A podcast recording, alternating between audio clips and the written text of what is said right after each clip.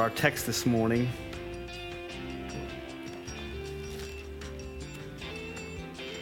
Appreciate the worship, appreciate the reading Bob did, and just the opportunity that we have to come together to worship the Lord, to learn uh, from His Word, uh, so that we might draw closer to Him and in understanding and wisdom, and, uh, and also in our, in our practical everyday life.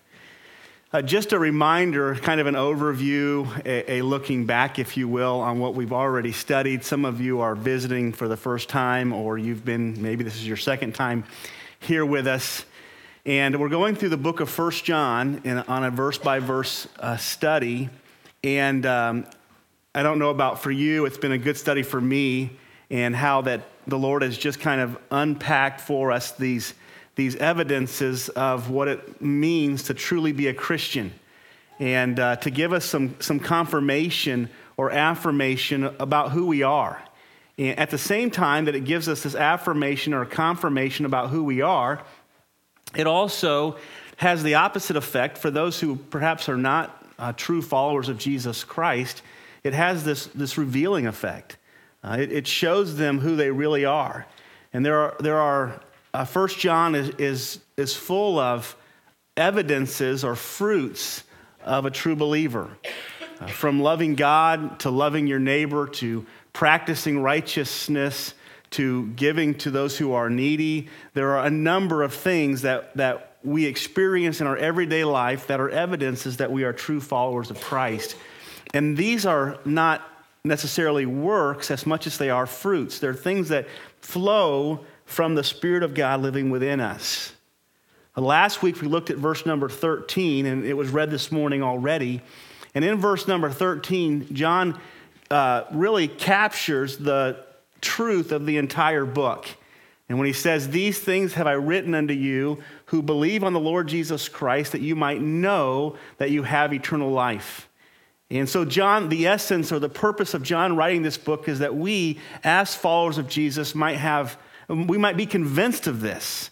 We might be convinced of who we are. We might be convinced of what Jesus Christ has done for us and how that He has changed who we are. He's changed our, our makeup, He's changed our desires, He's, he's changed our identity. We're no longer identified by what we do. We're no longer identified by what the law says and how good we are at keeping the law, but we're now identified by Christ. Uh, we're identified by being in Christ, and all of Christ's righteousness has been given to us as a gift. It has been imputed to our account. And God now sees us in light of Jesus Christ. We are identified in Christ. And that, and that truly is the gospel. That is, that is our hope. It's not that we're able to do certain things to get favor from God, but it's that Jesus Christ did everything necessary so that we might have favor from God. And how we become recipients of that is simply by faith. We just embrace what Jesus Christ has done for us. We embrace that Jesus Christ was sufficient to pay for every single one of our sins. The darkest of sins was paid for by Jesus Christ. And we embrace the fact that when Jesus Christ rose from the dead, that he gave us as a free gift his righteous life. When the Bible says, these things that I've written unto you that believe on the, on the name of the Son of God or the Lord Jesus Christ, that you might know that you have eternal life. Another way of saying that is simply this that you might know that you have Jesus' life that you have been given, you have been granted, you have been gifted the life of Christ. And because you have the life of Christ, you are now accepted by God. You are a child of God. You are a son of God. You are a friend of God. All of these things that are very, very foreign to those who don't know God and, and, and those who are trying to reach into his favor through some other way, whether it be by obeying certain rules and regulations or doing certain religious ceremonies or sacraments or whatever might be the case, if, if you pursue God's favor in any other way than through Jesus Christ, you will inherit his wrath.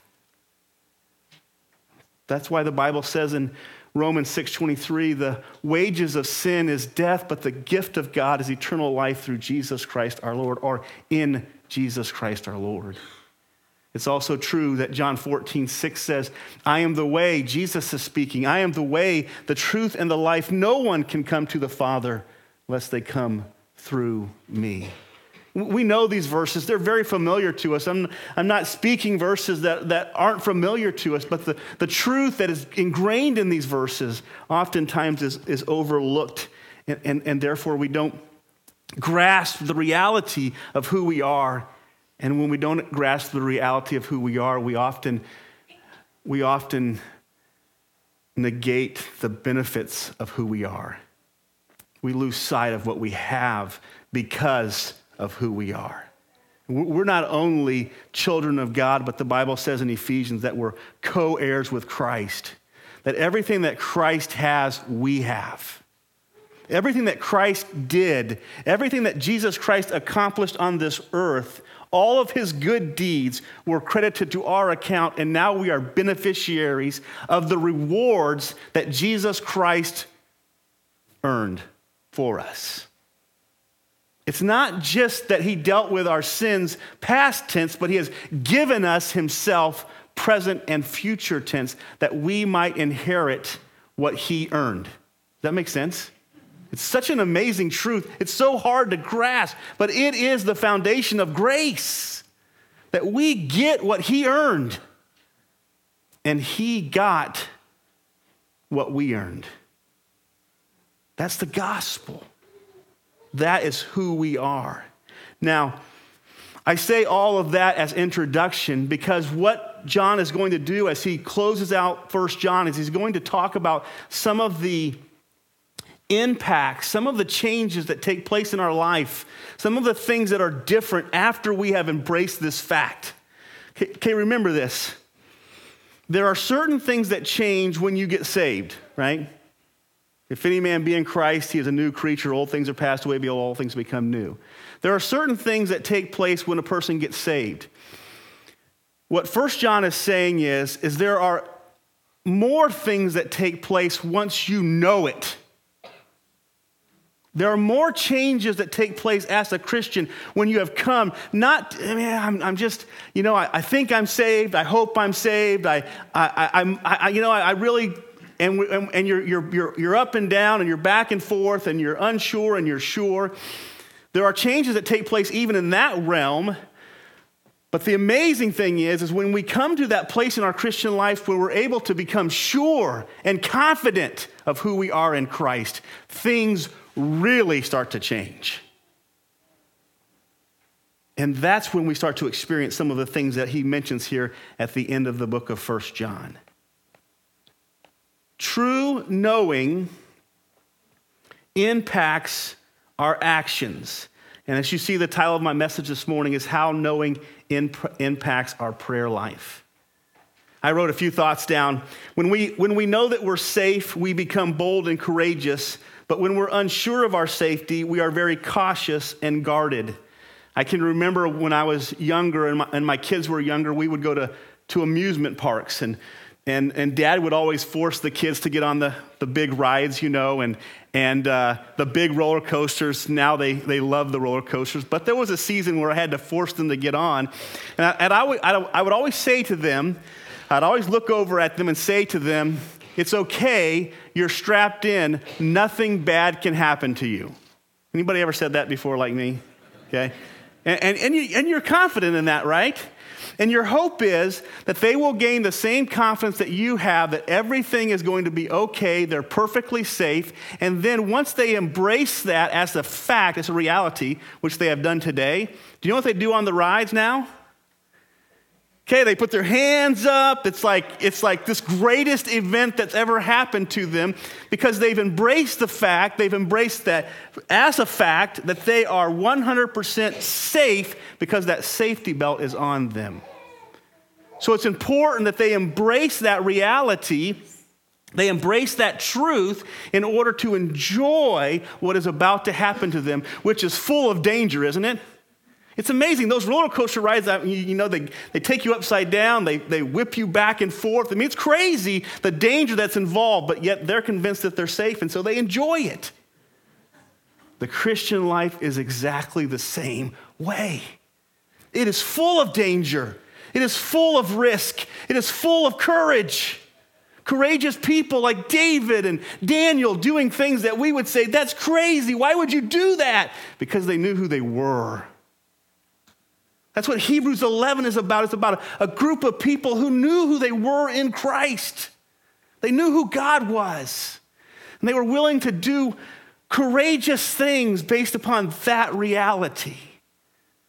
And then you have people that are just not overly sure and they don't do anything risky in their life. They don't serve the Lord courageously because they're really not sure if he's really going to if it's going to really work out in the end right? Listen, folks, it is going to work out in the end. We can be confident in that reality, and it can change who we are. Confidence always leads to change. Let me give you a few verses here. 2 Timothy 1 11 through 12 says, Paul talking about his suffering to Timothy, he says, For which I was appointed a preacher, an apostle, and a teacher, which is why I suffer as I do. But I am not ashamed, for I know whom I have believed, and I am convinced, I am persuaded that he is able to guard until that day what has been entrusted to me. Romans 8, 36 and through 39, he says, As it is written, for your sake we are killed all the day long. We are regarded as sheep to be slaughtered. Knowing all these things, we are more than conquerors through him who loved us. For I am sure, I am persuaded, I am confident that neither death, nor life, nor angels, nor rulers, nor things present, nor things to come, nor powers, nor height, nor depth, nor anything else in all creation will be able to separate me from the love of God which is in Christ Jesus my Lord. What we see is simply this that being confident, knowing these things, is what drove these men to courageous action. It's what gr- drove the disciples to be walking out of their, their home every day, knowing that their life is on the line, but it didn't matter to them because they were confident that nothing would be able to separate them from the love of God. What do we need to be confident in according to our text in 1 John? We need to be confident in the fact that we have restored harmony with God. We are his friends now. As Christians, okay, remember this, this is important. Those who manifest the evidences of 1 John are, should be confident of the, their relationship with the Lord, okay? I want to be very careful because there are people who sit in churches on Sunday who are not manifesting the evidence is mentioned in 1 John who would say, Oh, I'm very confident that I'm one of God's children. That's a dangerous place to be. The place that you want to be is that you're manifesting the fruits of the Spirit, and because you're manifesting the fruits of the Spirit, you're confident that you're one of God's children. Do you know why I'm confident that I'm one of God's children when I see the fruit of the Spirit in my life? Because I know it's not me. Right? When I see anything good coming out of me spiritually, right away I'm like, okay, confirmation, God's in there because that wouldn't that wasn't me. That moment in life where it's like, okay, I'm about to blow up, right? And yet I decided to be I decided to be kind and patient. Okay, that wasn't me. That was the Lord. Confident. I know who I am because I see him working through me. And every day that we see God working through our, in our lives through whatever miracle he performs to make us what we're not, we know that God dwells in us. And, and may I submit to you that those of us who have never seen God make you what you're not,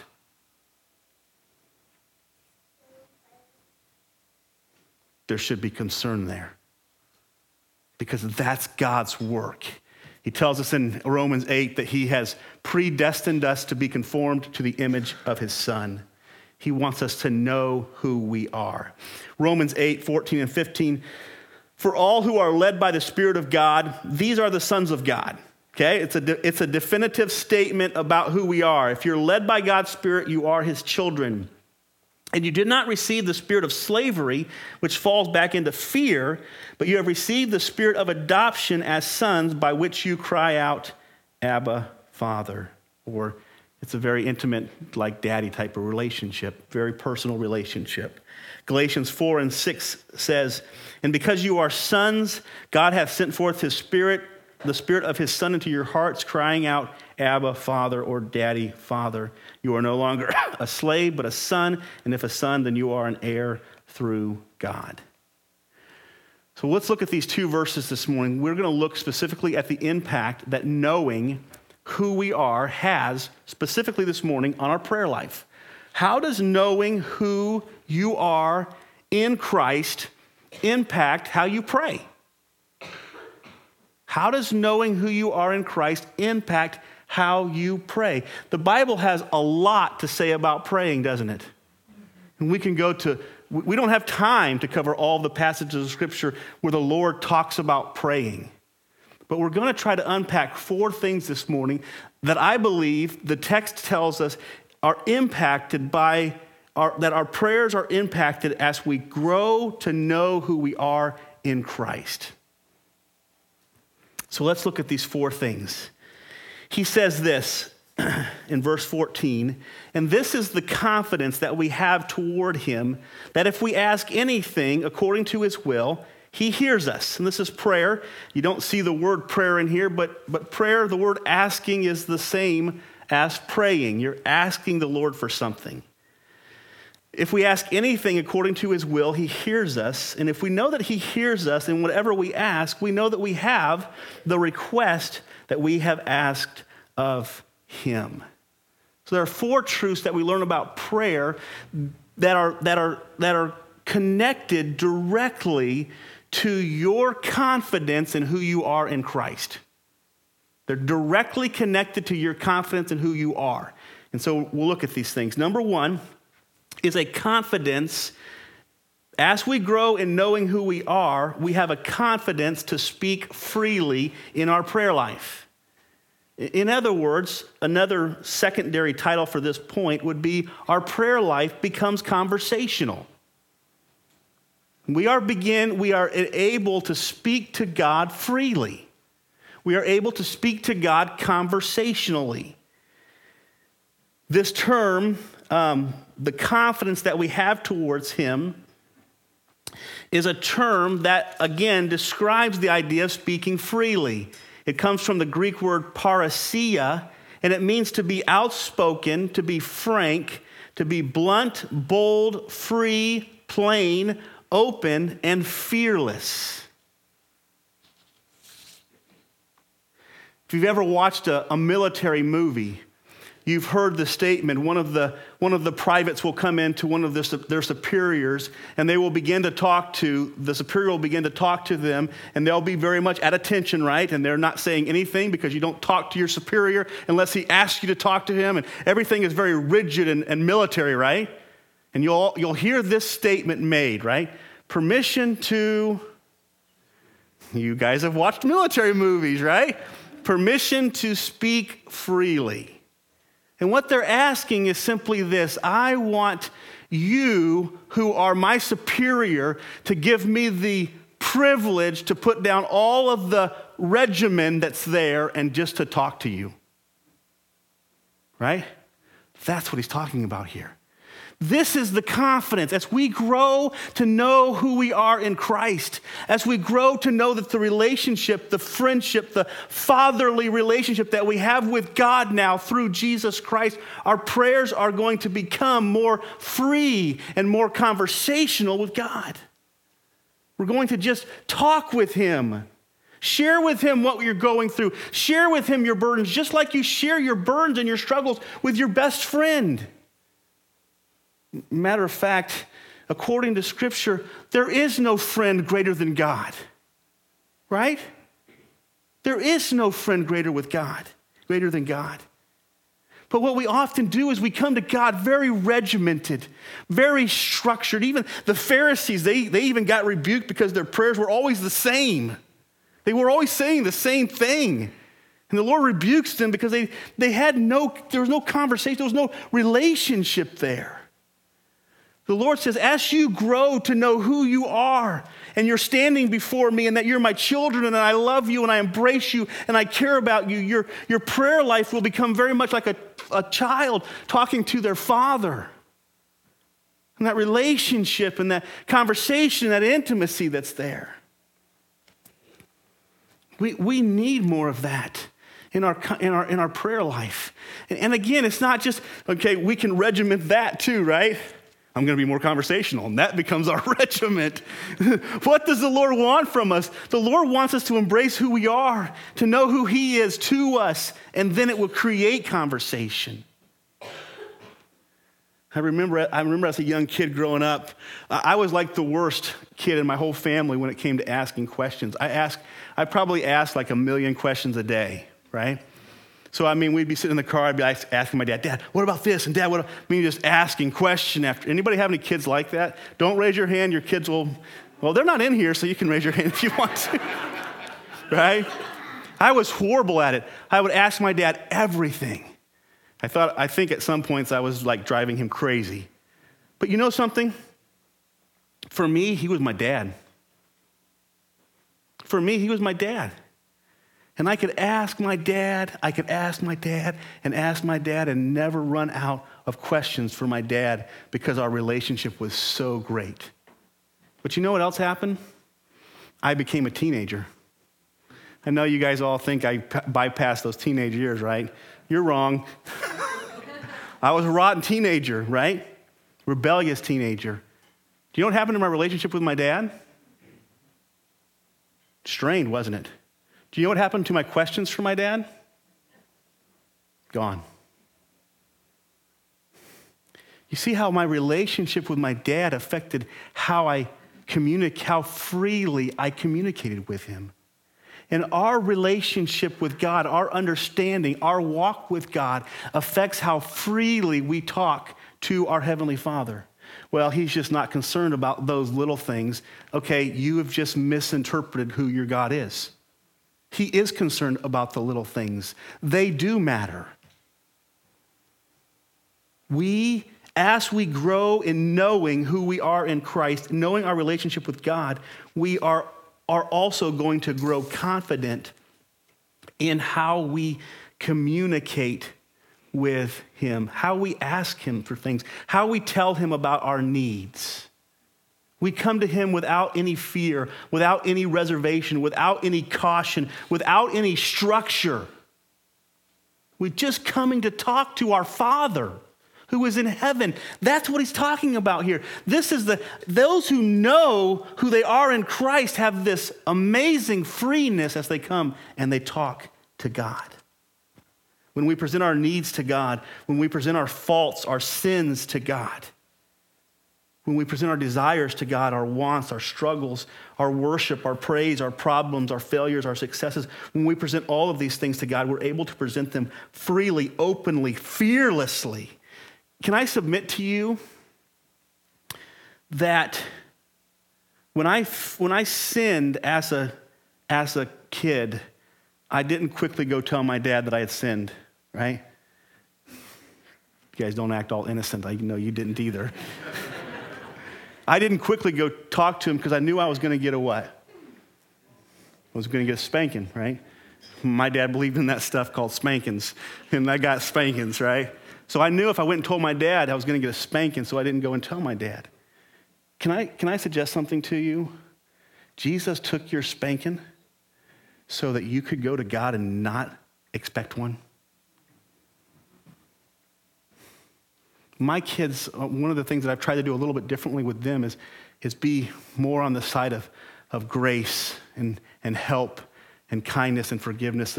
There was a generation that was, my dad's generation was, they were far more rigid in their discipline.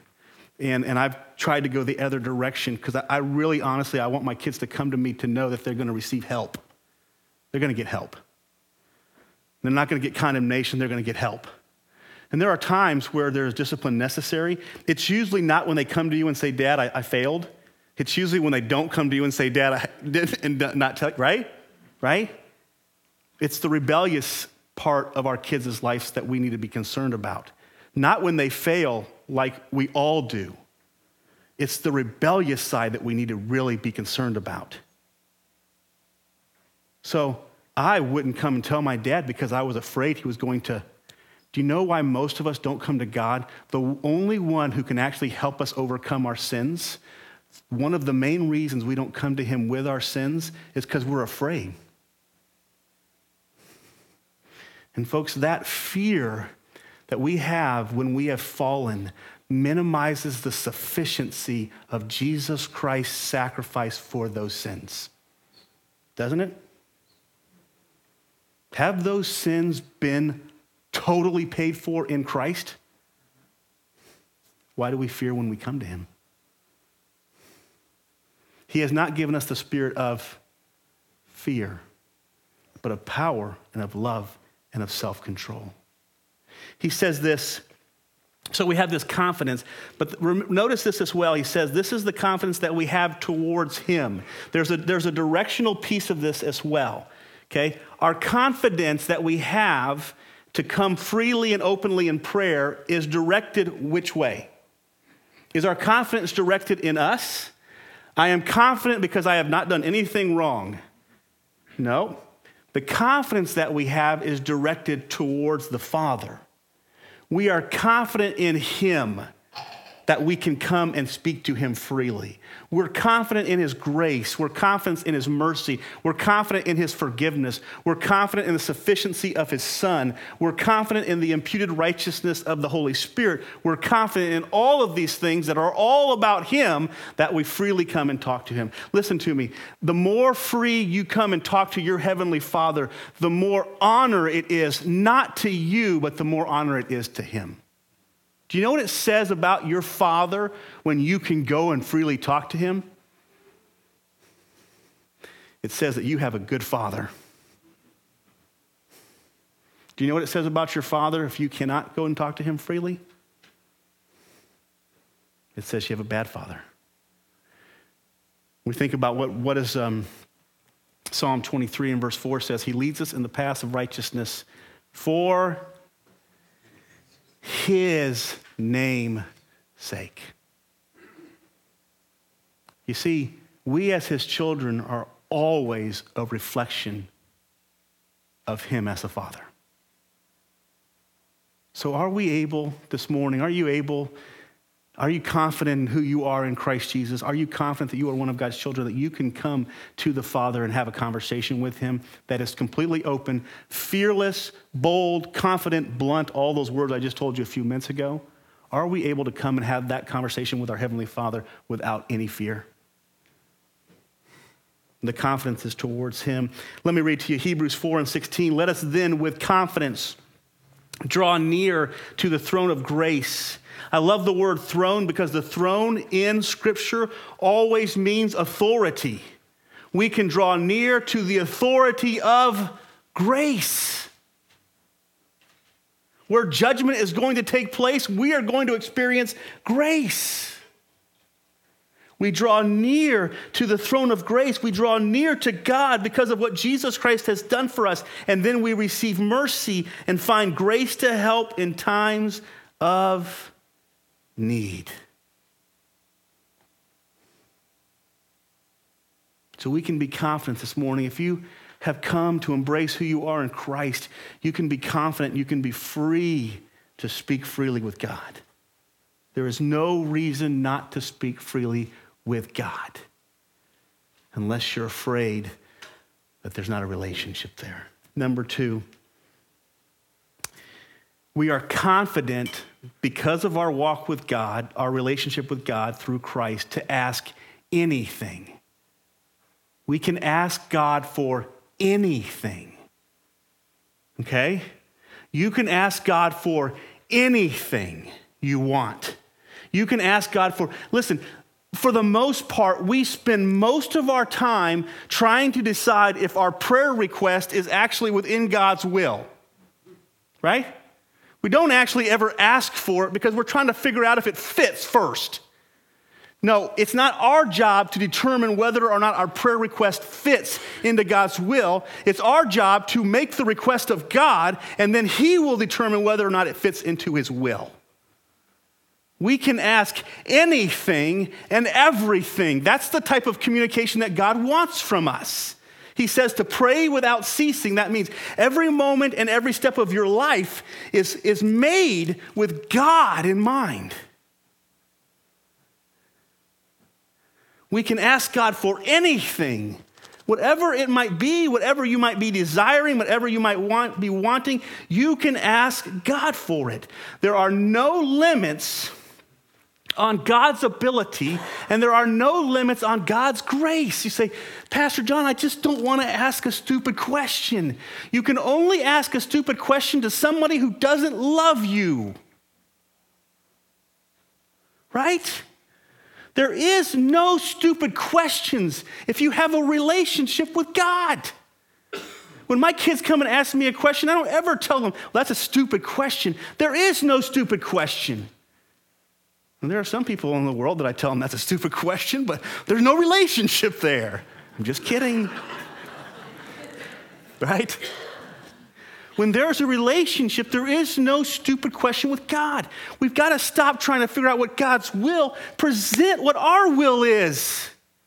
Jesus prayed in the garden, Lord, take this cup away from me, but not my will be done, but your will be done. He was the Son of God. And what did he present? He presented his will to God. Right? Paul had the thorn in the flesh. He prayed to God three times. He said, God, please take this away from me. Please take this away from me. Please take this away from me. Okay, God, it's not your will that this be taken away from me, so I'll glory in it. Right? So he didn't, he wasn't afraid of saying, God, this is my will.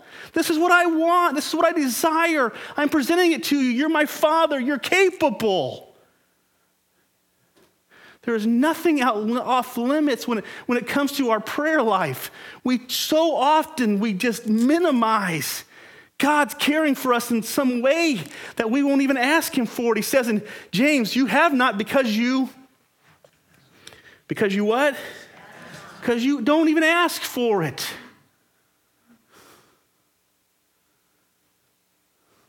We need to be free to talk to God and to share with Him every one of our desires, to share with Him every one of our problems, and to know that He is so sovereign and so in control and so caring that everything is going to work out because we're releasing it into His hands.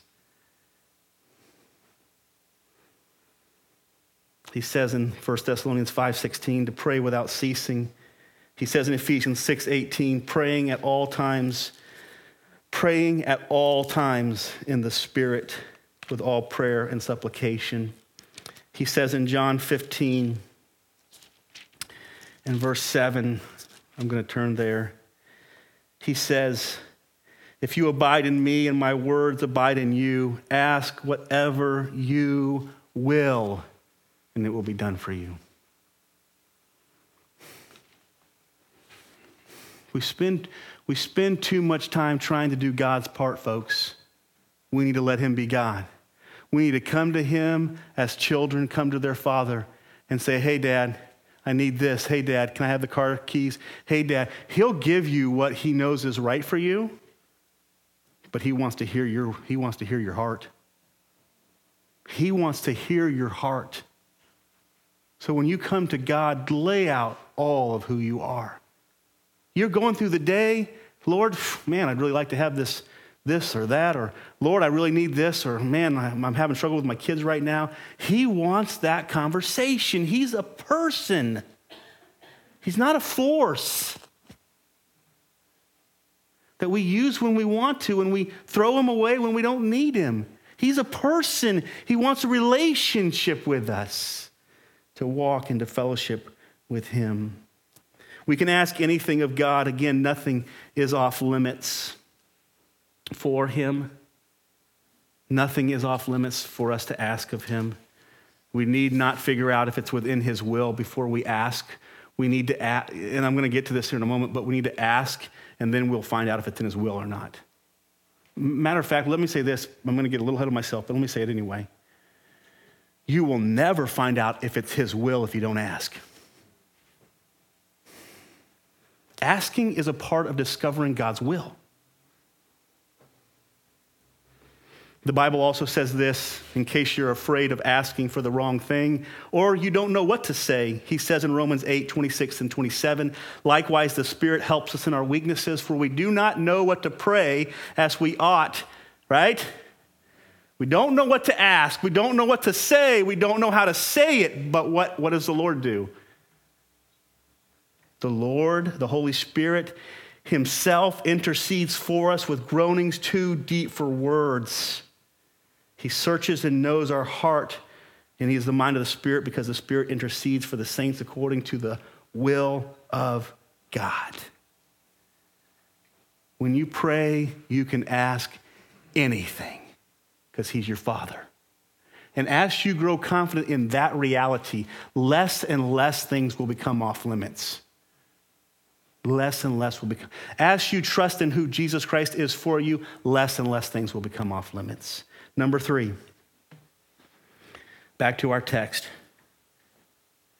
Okay, this is the confidence that we have towards Him that if we ask anything, and again, the emphasis is on the fact that you can ask anything.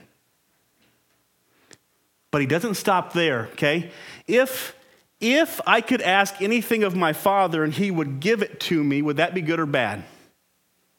If I could ask anything, what about in my selfish moment when I ask God for something? He had something better down the road for me, but He's like, you know what? I'll just give that to you because you asked for it. Is that good or bad? So here's the confidence the confidence is knowing that you can ask anything of God, but He'll only give you what is right and good. He will only hear the request that you ask that is in accordance with his sovereign will and decree. So that means this I can lay out my whole life before God, and I know this that He is only going to give me what I can handle. He's only going to give me what I need. He's only going to give me what is good for me. I can know that confidently.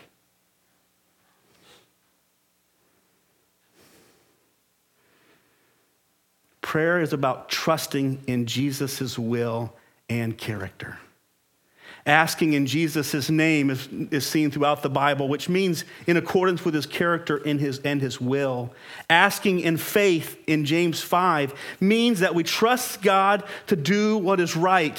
The Bible says in James 5 that if you're sick, you come to the elders and they pray over you, and the prayer of faith will heal the sick. It does not mean that you're going to necessarily be, be healed physically. What it means is, is that as you put your faith in the Lord, you say to the Lord, I trust that you will do what is is right in this situation, and you are healed whether you are healed or not.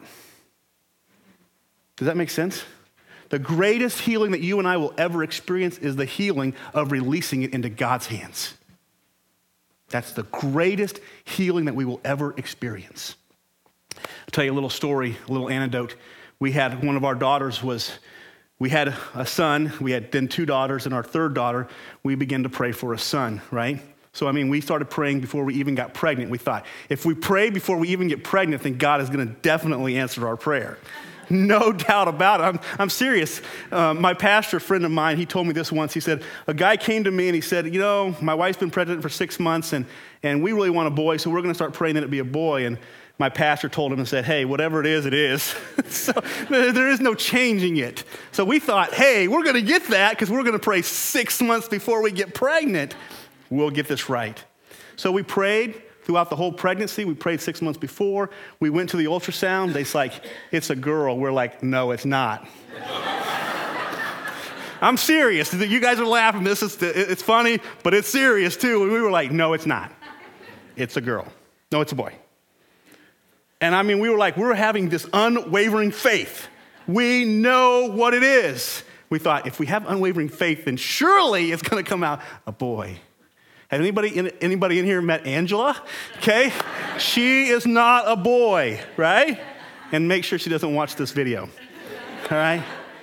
But here's what the Lord taught us faith is not getting what you want, faith is getting what God wants. I would never give Angela up for a boy. She's a treasure of my heart, just like all of my kids are.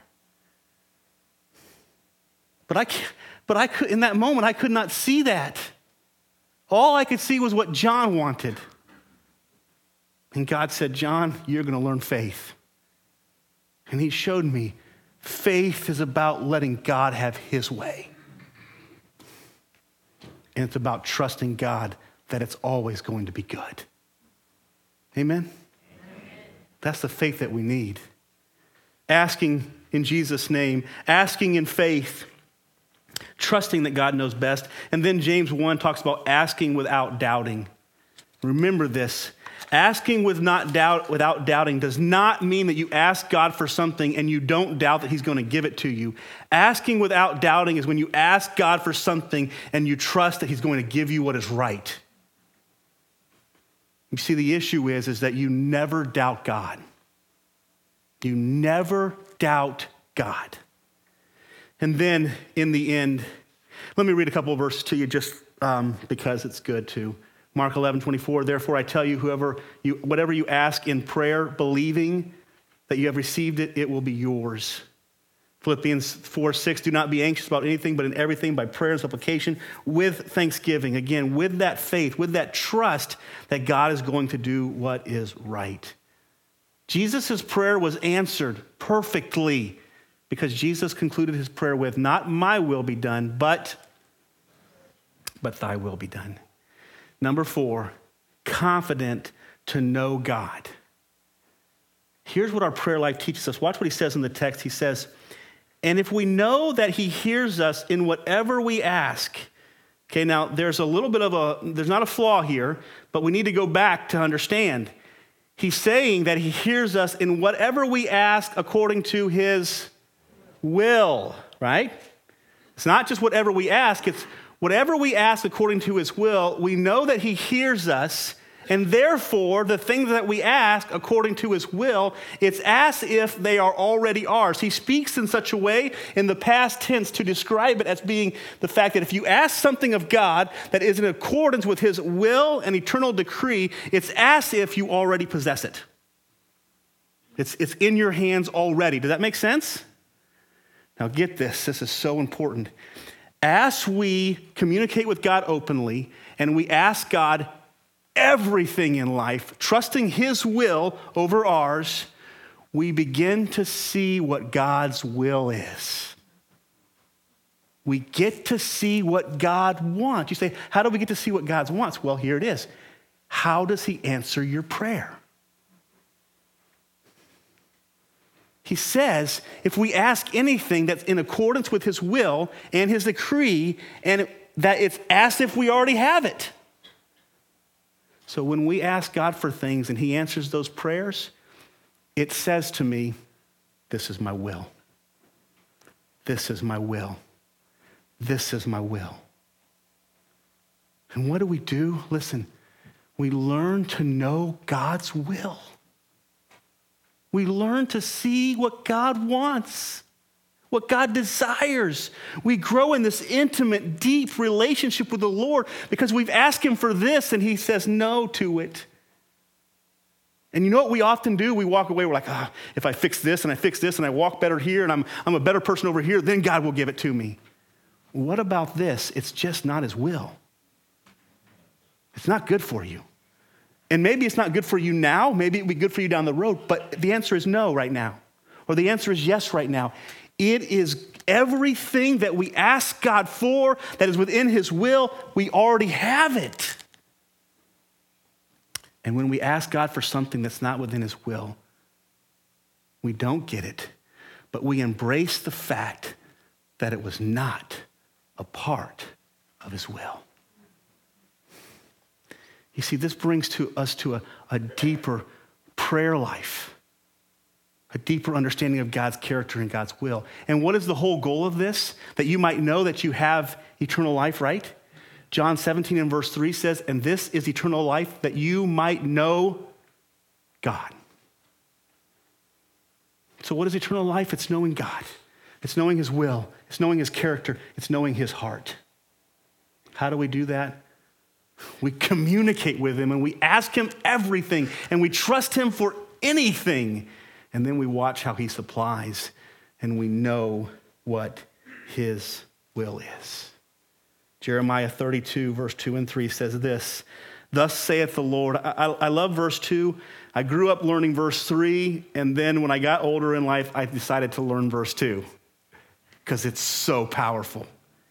The Lord says, Who made the earth, the Lord who formed it to establish it, the Lord is his name.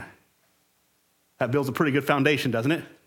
Call unto me, and I will answer thee and show thee great and mighty things that thou knowest not of. Prayer. God, help us to embrace our relationship with you. Help us to know who we are in Christ. And Lord, help our prayer life to unfold like we are talking to somebody who cares a lot about us.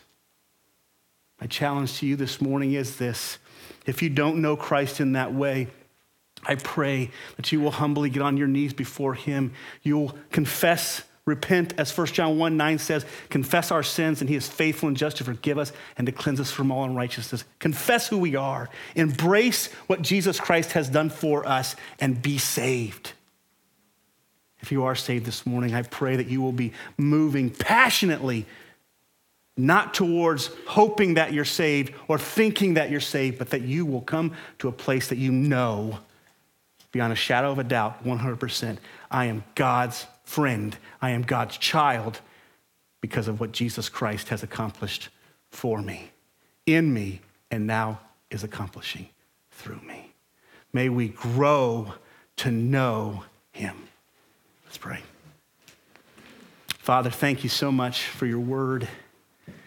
Thank you for prayer, the privilege to communicate to you our hearts, to talk with you and to fellowship with you and to honor you and praise you, Lord, because you're worthy of it. And I pray that you'd work on each one of us in this way, that we would not be so regimented, but we would talk as if we're communicating to a friend and a father. I pray, Lord, that you'd be with us as we go home today and this week, that we would be mindful of your will, your grace, your mercy, your care, and we would grow in knowing you and leaning on you each day. And we'll give you the thanks and the praise for it in Christ's name. Amen.